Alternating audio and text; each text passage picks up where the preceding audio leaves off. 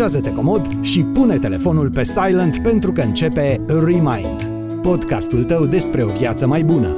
Mădălina, consultant în organizare, și Delia, psiholog cu peste 10 ani de experiență, pornesc în căutarea unor răspunsuri concrete la dilemele vieții moderne și îți oferă instrumentele de care ai nevoie pentru ca tu să devii cea mai bună versiune a ta. Fii binevenit la Arta Schimbării!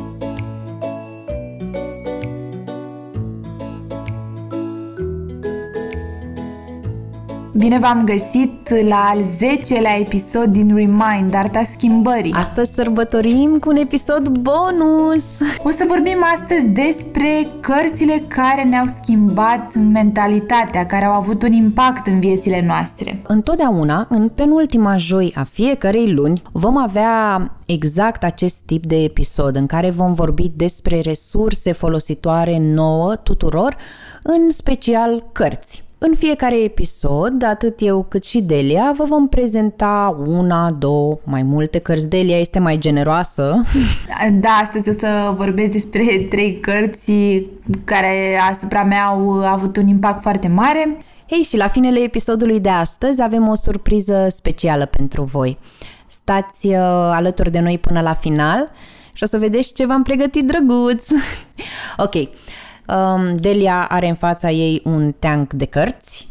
Eu nu știu despre ce cărți este vorba. I-am pregătit și Mădăline o surpriză cu ocazia asta. Delia, cu ce ne uimești astăzi? Ce ne înveți? Ok, o să vorbesc, deci, după cum am zis mai devreme, despre 3 cărți care au lăsat așa un impact pozitiv asupra mea.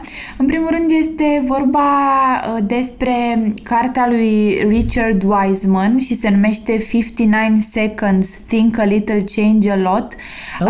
Acest autor este profesor la Universitatea din Hertfordshire în UK. Este și în limba română tradusă?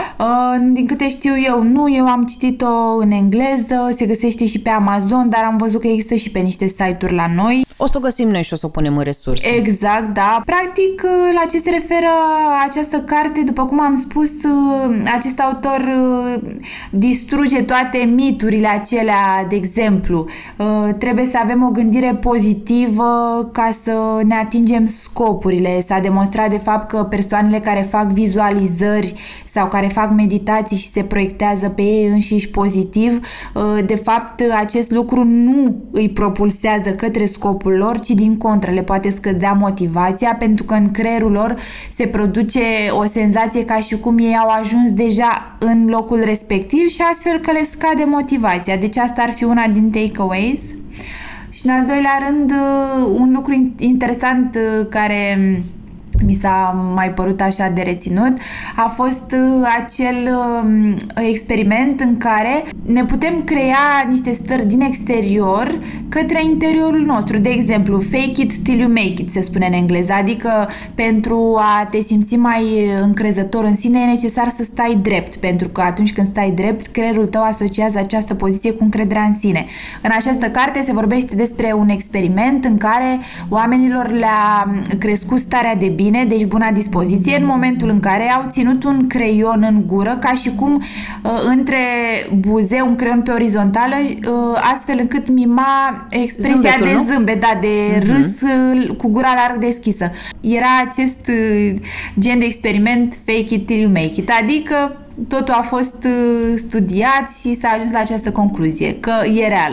Hai să ne jucăm! Hai să ne jucăm împreună. Este un exercițiu pe care l-am făcut în urma unui curs al lui Tony Robbins. Okay, da. Da, Tony Robbins zicea să facem chestia asta. Fiți atenți, stăm în picioare și stăm drepți. Spatele drept, exact. Pieptul în față, umeri în spate. Hai să facem chestia asta acum. Drept în picioare, spatele drept, umeri în spate, da? Coloana dreaptă și acum toată lumea zâmbește. Larg. Așa. Toată lumea zâmbește acum și următorul lucru, ridicăm privirea în sus. Da. Zâmbim, spatele drept, privirea în sus, înspre tavan. Acum încercați să vă simțiți triși și deprimați în poziția asta. Rămâneți cu zâmbetul pe buze, spatele drept, privirea în sus. Să vedem dacă puteți să fiți triști. Da. Putem? Nu putem să stăm triști. Când am făcut exercițiul ăsta, acum puteți să vă relaxați. Când am făcut exercițiul ăsta pentru prima oară, am rămas uluită.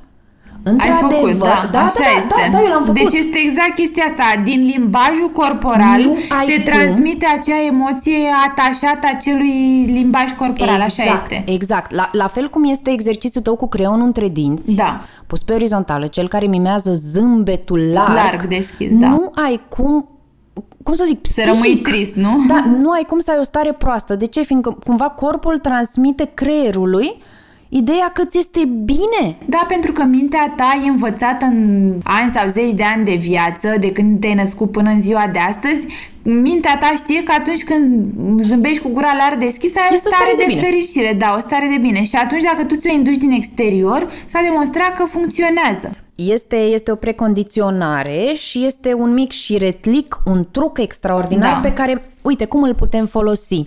Să zicem că avem o zi proastă, ne-am trezit noi cu fața la cearceaf, da? Suntem supărați, suntem așa, abia ne târâm până la muncă.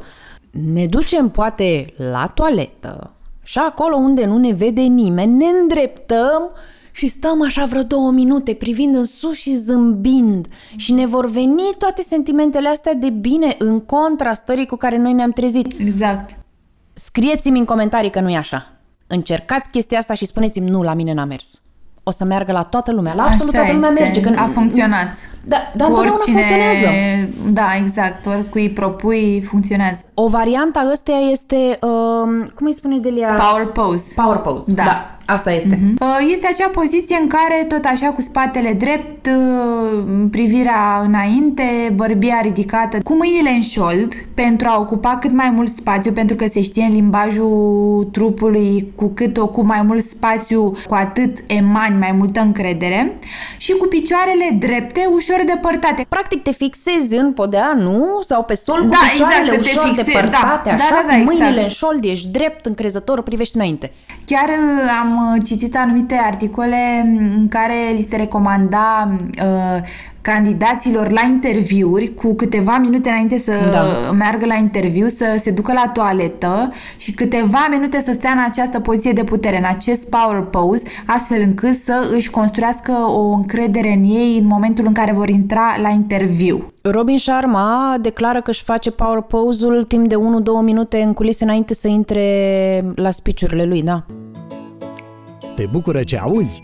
Nu uita să te abonezi la canalul nostru și să spui și celor dragi despre el.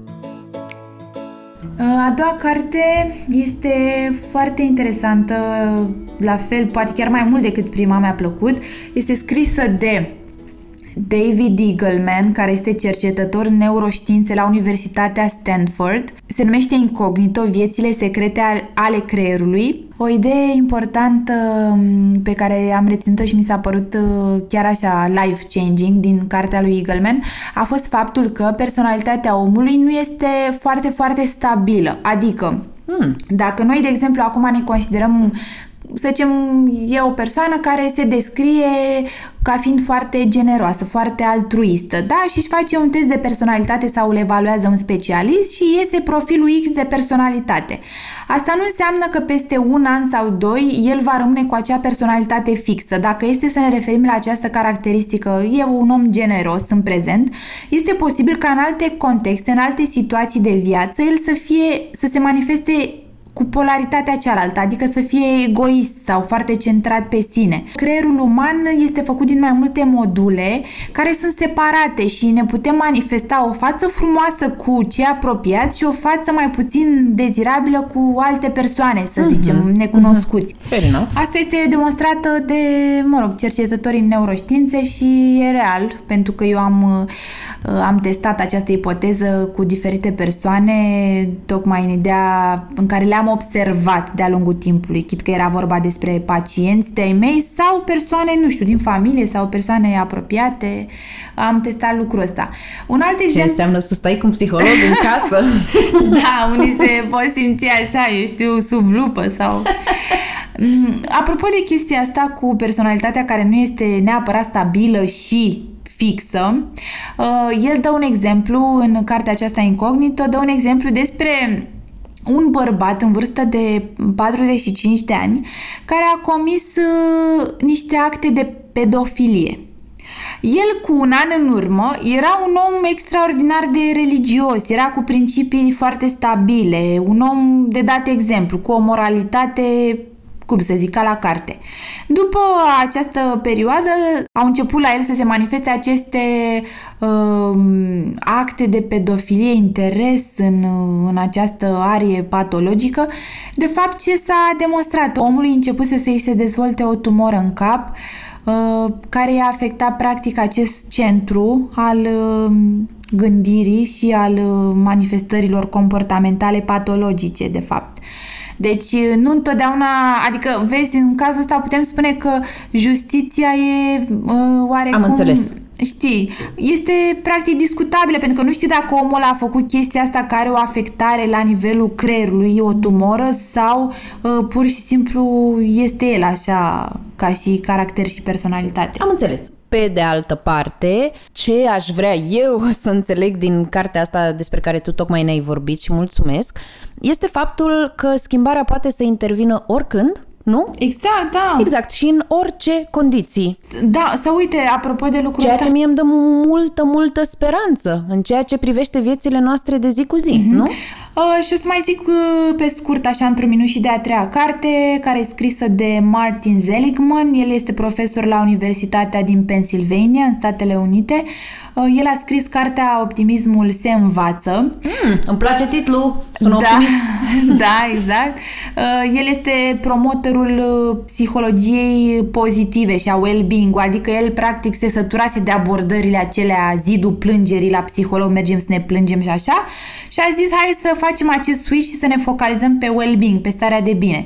El a descoperit că pentru a avea o stare de bine crescută, e nevoie să experimentăm anumite emoții și anumite stări. Sunt 6 în total, prescurtarea este PERMA și P-ul vine de la positive emotions, adică cât putem de des, nu știu, chiar și zilnic, să experimentăm emoții pozitive, stare de bine, bucurie, entuziasm, surpriză și așa mai departe. A doua stare despre care el vorbește este această stare de concentrare, de flow, în care uităm de noi când ne focalizăm pe o activitate care ne place. Relațiile care trebuie să fie de calitate, să ne mulțumească și să ne echilibreze.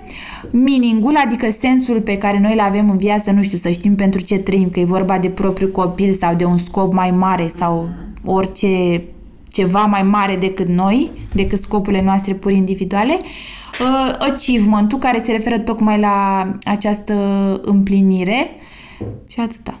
Mamă, mi se pare extraordinar de interesant și foarte complex. În primul rând, omul ăsta îmi place de la felul în care și-a intitulat cartea.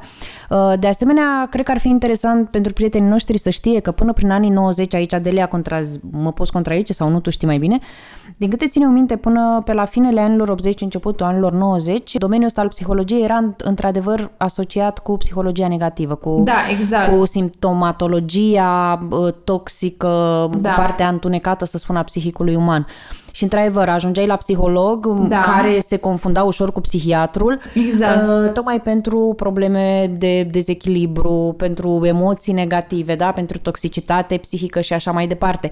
Pe când, de foarte curând, deci cam de 3 decenii, deci de prin anii 90, s-a început a se înțelege faptul că există și reversul medaliei, anume această psihologie pozitivă care nu fusese deloc cercetată. Da, cam așa. Motivarea, da, încrederea, exact, în sine, afirmațiile pozitive.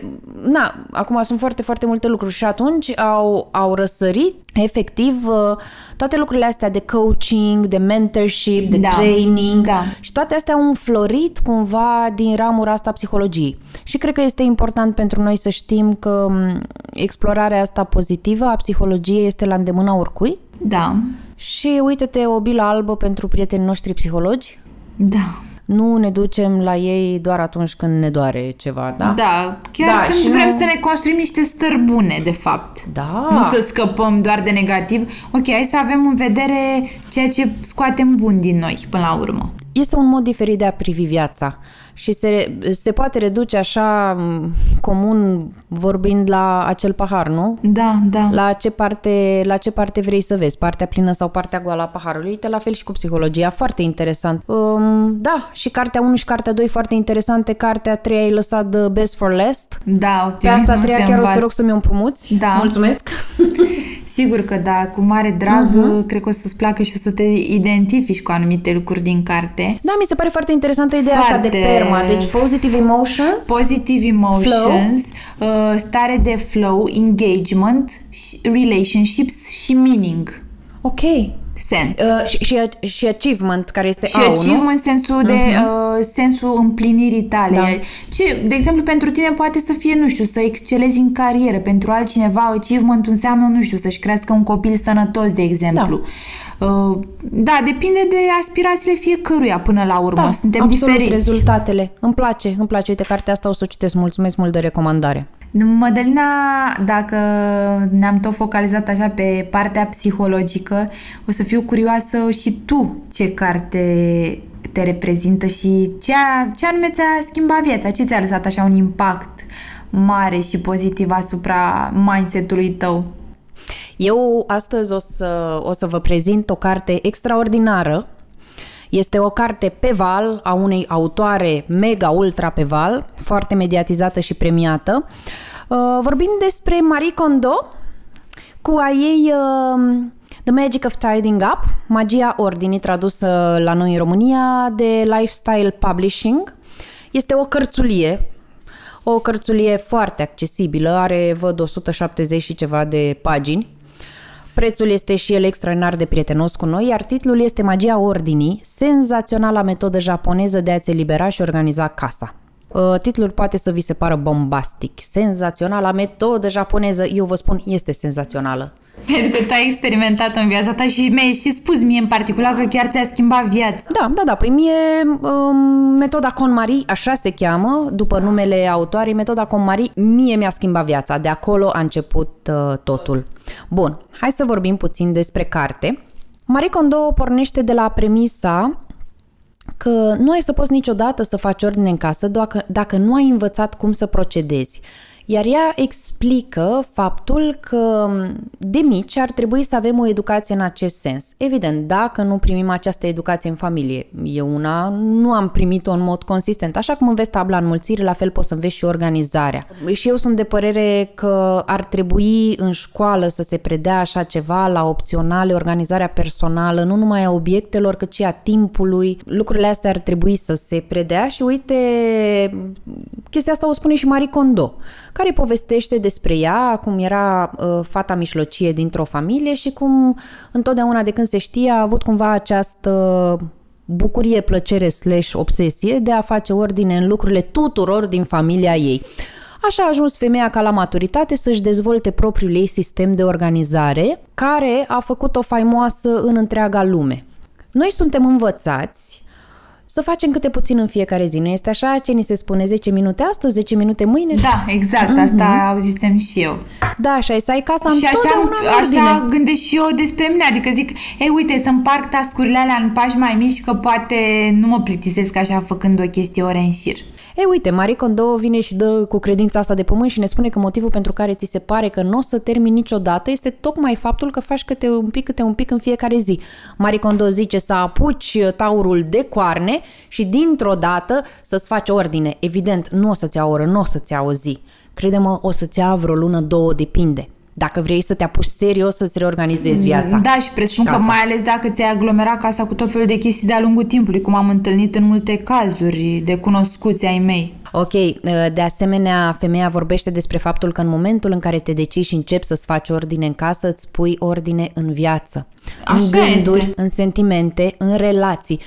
Iar aici, vă spun, este absolut adevărat. Este un proces transformațional. Asta am simțit și eu de multe ori, când am organizat lucruri în spațiu unde locuiesc și așa, e o altă senzație de eliberare, eu așa simt. Da, da, da, este o senzație absolut necesară a creierului de eliberare. Uite, spre exemplu, elevii, studenții, știi, atunci când au examene de dat și trebuie să stea să cârcească, să tocească, după cum se spune, ce apucă? Îi apucă ordinea, nu? Da, exact. Pe bune, este un simptom clasic. Și râdem de chestia asta. Ce faci, domne, te-ai apucat să-ți faci ordine în loc să înveți? Dar atenție, nu este de râs, este o nevoie a creierului.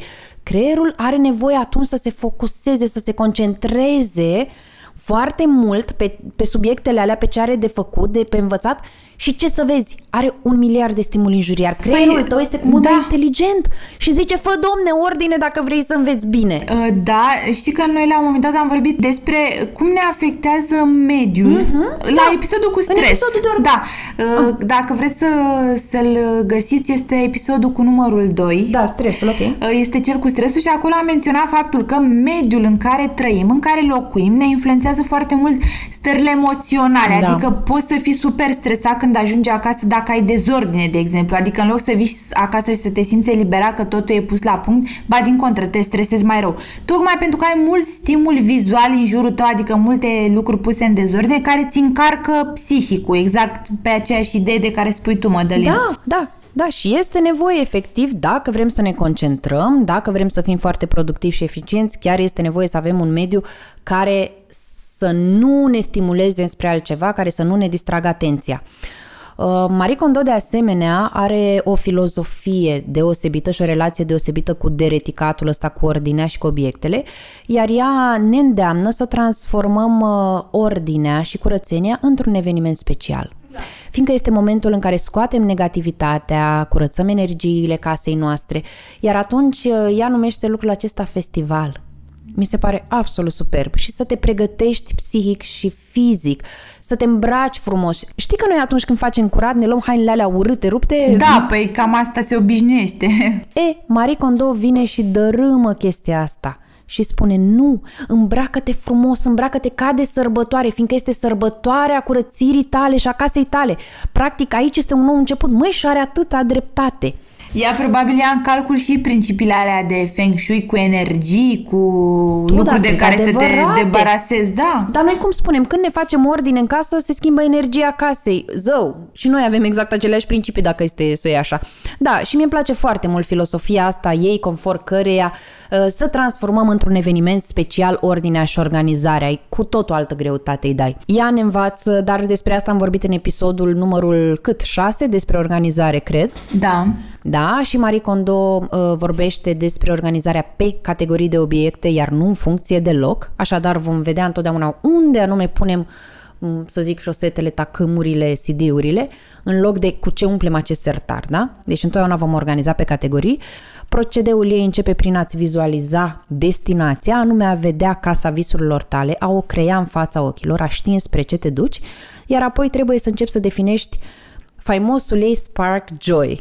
Adică ce îți aduce ție bucurie? Care sunt lucrurile, efectiv obiectele din viața ta care pe tine te bucură? Pe mine mă bucură o anumită agendă, mă bucură cărțile mele, mă bucură anumite jucării ale copiilor, tricourile mele negre, mă bucură un stilou de-al meu, mă bucură o icoană.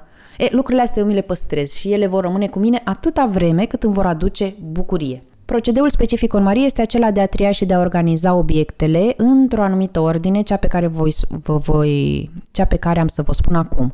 Întotdeauna invariabil se începe cu hainele, apoi trecem la cărți, la hârtii, la obiecte diverse, numite și komono, iar apoi lucrurile cu valoare sentimentală. Așadar, dacă doriți să vă notați, 1. Ne ocupăm de haine, 2. de cărți, 3. de hârtii, apoi obiectele diverse, aici intră absolut orice nu a intrat în categoriile inițiale de dinainte. Aici vorbim oale, farfurii, veselă, textile de casă, da? După care, în final, lucrurile cu valoare sentimentală, fotografii, scrisori, desene ale copiilor, amintiri din copilărie și așa mai departe. Se face ordine pe categorii. Principiul în mare este să iei toate lucrurile din aceeași categorie, să le pui în mijlocul casei, da? Le vom pune pe toate, astfel încât vom avea un mare șoc, vă spun sincer, un mare șoc când vom vedea câte obiecte avem, efectiv, și în momentul în care le ai pe toate în fața ta, într-o mare grămadă în mijlocul casei, începi și iei în mână fiecare obiect. Este un procedeu laborios, este foarte bine să-l faci împreună cu un consultant. În România avem un consultant KonMari trainee, este vorba despre Romina Roșu de la organizo.ro Și sper să-l avem și pe al doilea eu în curând. Însă la Romina puteți să apelați pentru festival, așa se numește. Procedeul lui Marie Kondo este foarte laborios. În momentul în care veți citi cartea, vă spun sincer, veți intra într-o altă lume. Cartea asta trebuie citită și recitită, fiindcă ea cuprinde nu numai sfaturi practice, cât mai ales o altă abordare vis-a-vis de posesiunile noastre, vis-a-vis de lucrurile care intră în viața noastră și vis-a-vis de felul în care putem să le eliberăm. Mie îmi place foarte mult faptul că pune foarte multă viață în tot ceea ce face și dă foarte multă greutate obiectelor. Ceea ce noi luăm de-a gata, ea prețuiește cu mult mai mult și sunt niște lecții valoroase de învățat, pe lângă efectiv lecțiile de organizare. Cam asta am avut eu să vă spun. Foarte interesant. Eu îți mulțumesc că m-ai învățat așa în particular niște lucruri de organizare și cum să-ți așezi hainele și alte lucruri într-un mod eficient. Și eu abia aștept, Delia, să intru în garderoba ta, să avem timp și să facem treaba asta. Pot să spun că, într-adevăr, sincer, chiar a făcut o diferență. Deci acum nu mai mă simt stresată. Chestia asta cu împărțirea pe categorii în casă mi se pare foarte utilă. Da. Adică știu că într-un loc există produse de curățenie, nu stau să caut în 3 dulapuri. Știu că în alt loc există, cum ai zis tu, nu știu... Medicamentele. Exact, medicamente. Da, da, așa este. Am într-un sertar ce am eu, vitamine sau suplimente alimentare sau, eu știu, medicamente antidurere sunt în același loc. Inclusiv plasturi, aceea pe care ți-i pui când te tai sau așa, tot în același loc. Am tot ce ține de sănătate. Termometru. Bravo! Cool! Foarte bine, da! Da, astfel încât să nu mă simt stresată sau, eu știu, dacă trebuie să plec undeva și sunt sub presiunea timpului să caut un obiect și să nu știu unde îl găsesc. Deci știu că în locul X îl găsesc. Organizarea îți aduce extraordinar de multe beneficii. În cazul în care nu doriți să citiți această carte, există pe Netflix o serie de mare succes, Tidying Up with Marie Kondo. I'll say it again, o să spun din nou, Tidying Up with Marie Kondo este această serie pe Netflix foarte simpatică în care veți vedea procedeul despre care eu v-am vorbit acum, pus în aplicare, în diverse contexte familiale, în case de americani normali. Da, și învață exact cum să-și organizeze la fața locului, exact tot ce e necesar. Da, și este extraordinar, știi, să vezi dintr-o casă din aia inundată de nebunii, de toate drăciile pământului, colecții și alte prostii, mamă, să vezi la final ce viață capătă și măi, cum se schimbă relațiile și prin ce procese transformaționale trec oamenii. Iar eu, spun, treci printr-un proces transformațional enorm, răspunzi la întrebări pe care nu ți le-ai pus niciodată înainte în viața ta, în momentul în care te confrunți cu acumulările pe care le ai. Da. Bun, iar acum surpriza, vă mulțumim mult de tot că ați rămas cu noi. Surpriza noastră este un giveaway. Exact. Vă dăruim cu tot dragul un exemplar din Magia Ordinii. Iar eu vă ofer un exemplar din cartea Optimismul se învață, pentru că viața poate fi trăită și mai frumos, așa cum v-am promis la începutul. Eu vreau să câștig exemplarul ăla. Tu l-ai câștigat deja. Hai să vedem ce avem de făcut ca să câștigăm una dintre aceste două cărți. Intrați pe pagina noastră de Facebook, Remind Arta Schimbării. Da. Dacă nu ne-ați dat încă like, please give us a like, dați-ne un like acestei pagini, iar apoi share la postare. Al treilea lucru și ultimul este de altfel și cel mai important. Scrieți-ne în comentarii ce carte va influența pe voi. Da, chiar vrem să știm lucrul ăsta. Da, și nu trebuie neapărat să fie una de dezvoltare personală. Poate să fie exact din orice domeniu sau poate nu neapărat carte, eu știu, un blog. Serios, poate fi și un blog de călătorii. Super, chiar și un blog de călătorii, că ți-a deschis orizonturile, nu? Spuneți-ne acolo în comentarii. Și noi vom alege două dintre aceste comentarii cărora să le oferim Magia Ordinii sau Optimismul se învață. Și noi știm, sigur, că o să vă fie foarte de folos. Pe oricare dintre astea două o să le primiți. Așa cum ne-au fost și nouă, de altfel. Și vrem să dăm mai departe. Exact. Vă mulțumim mult pentru că am depășit numărul de 400 de ascultări ale emisiunii noastre până în prezent. Vă mulțumim mult, ne bucură foarte mult comentariile și încurajările voastre. Deja au început să vină mesaje. Vă mulțumim tare mult. Chiar, sincer, vorbeam așa off-topic, vorbeam cu Mădălina înainte să începem înregistrarea că nu ne așteptam la creșterea asta. Adică, sincer, cred că e unul dintre cele mai mari beneficii pe care le putem vedea și ne transmite așa o energie pozitivă când vedem cum crește numărul de plays. Ceea ce înseamnă că este bine ceea ce facem noi și ne bucurăm mult de tot și o să ne străduim să vă oferim conținut de calitate din ce în ce mai mare, da, tocmai ca să beneficiem cu toții, fiindcă, da, schimbarea este o artă și noi putem să devenim proprii noștri artiști, nu? Artiștii vieților noastre. În această notă profund filozofică... Ok, hai, vă pupăm pe toți și vă mulțumim că ne-ați ascultat. Mulțumim și pe data viitoare. Stay tuned, cum zic eu. Acesta a fost un episod Remind, Arta Schimbării.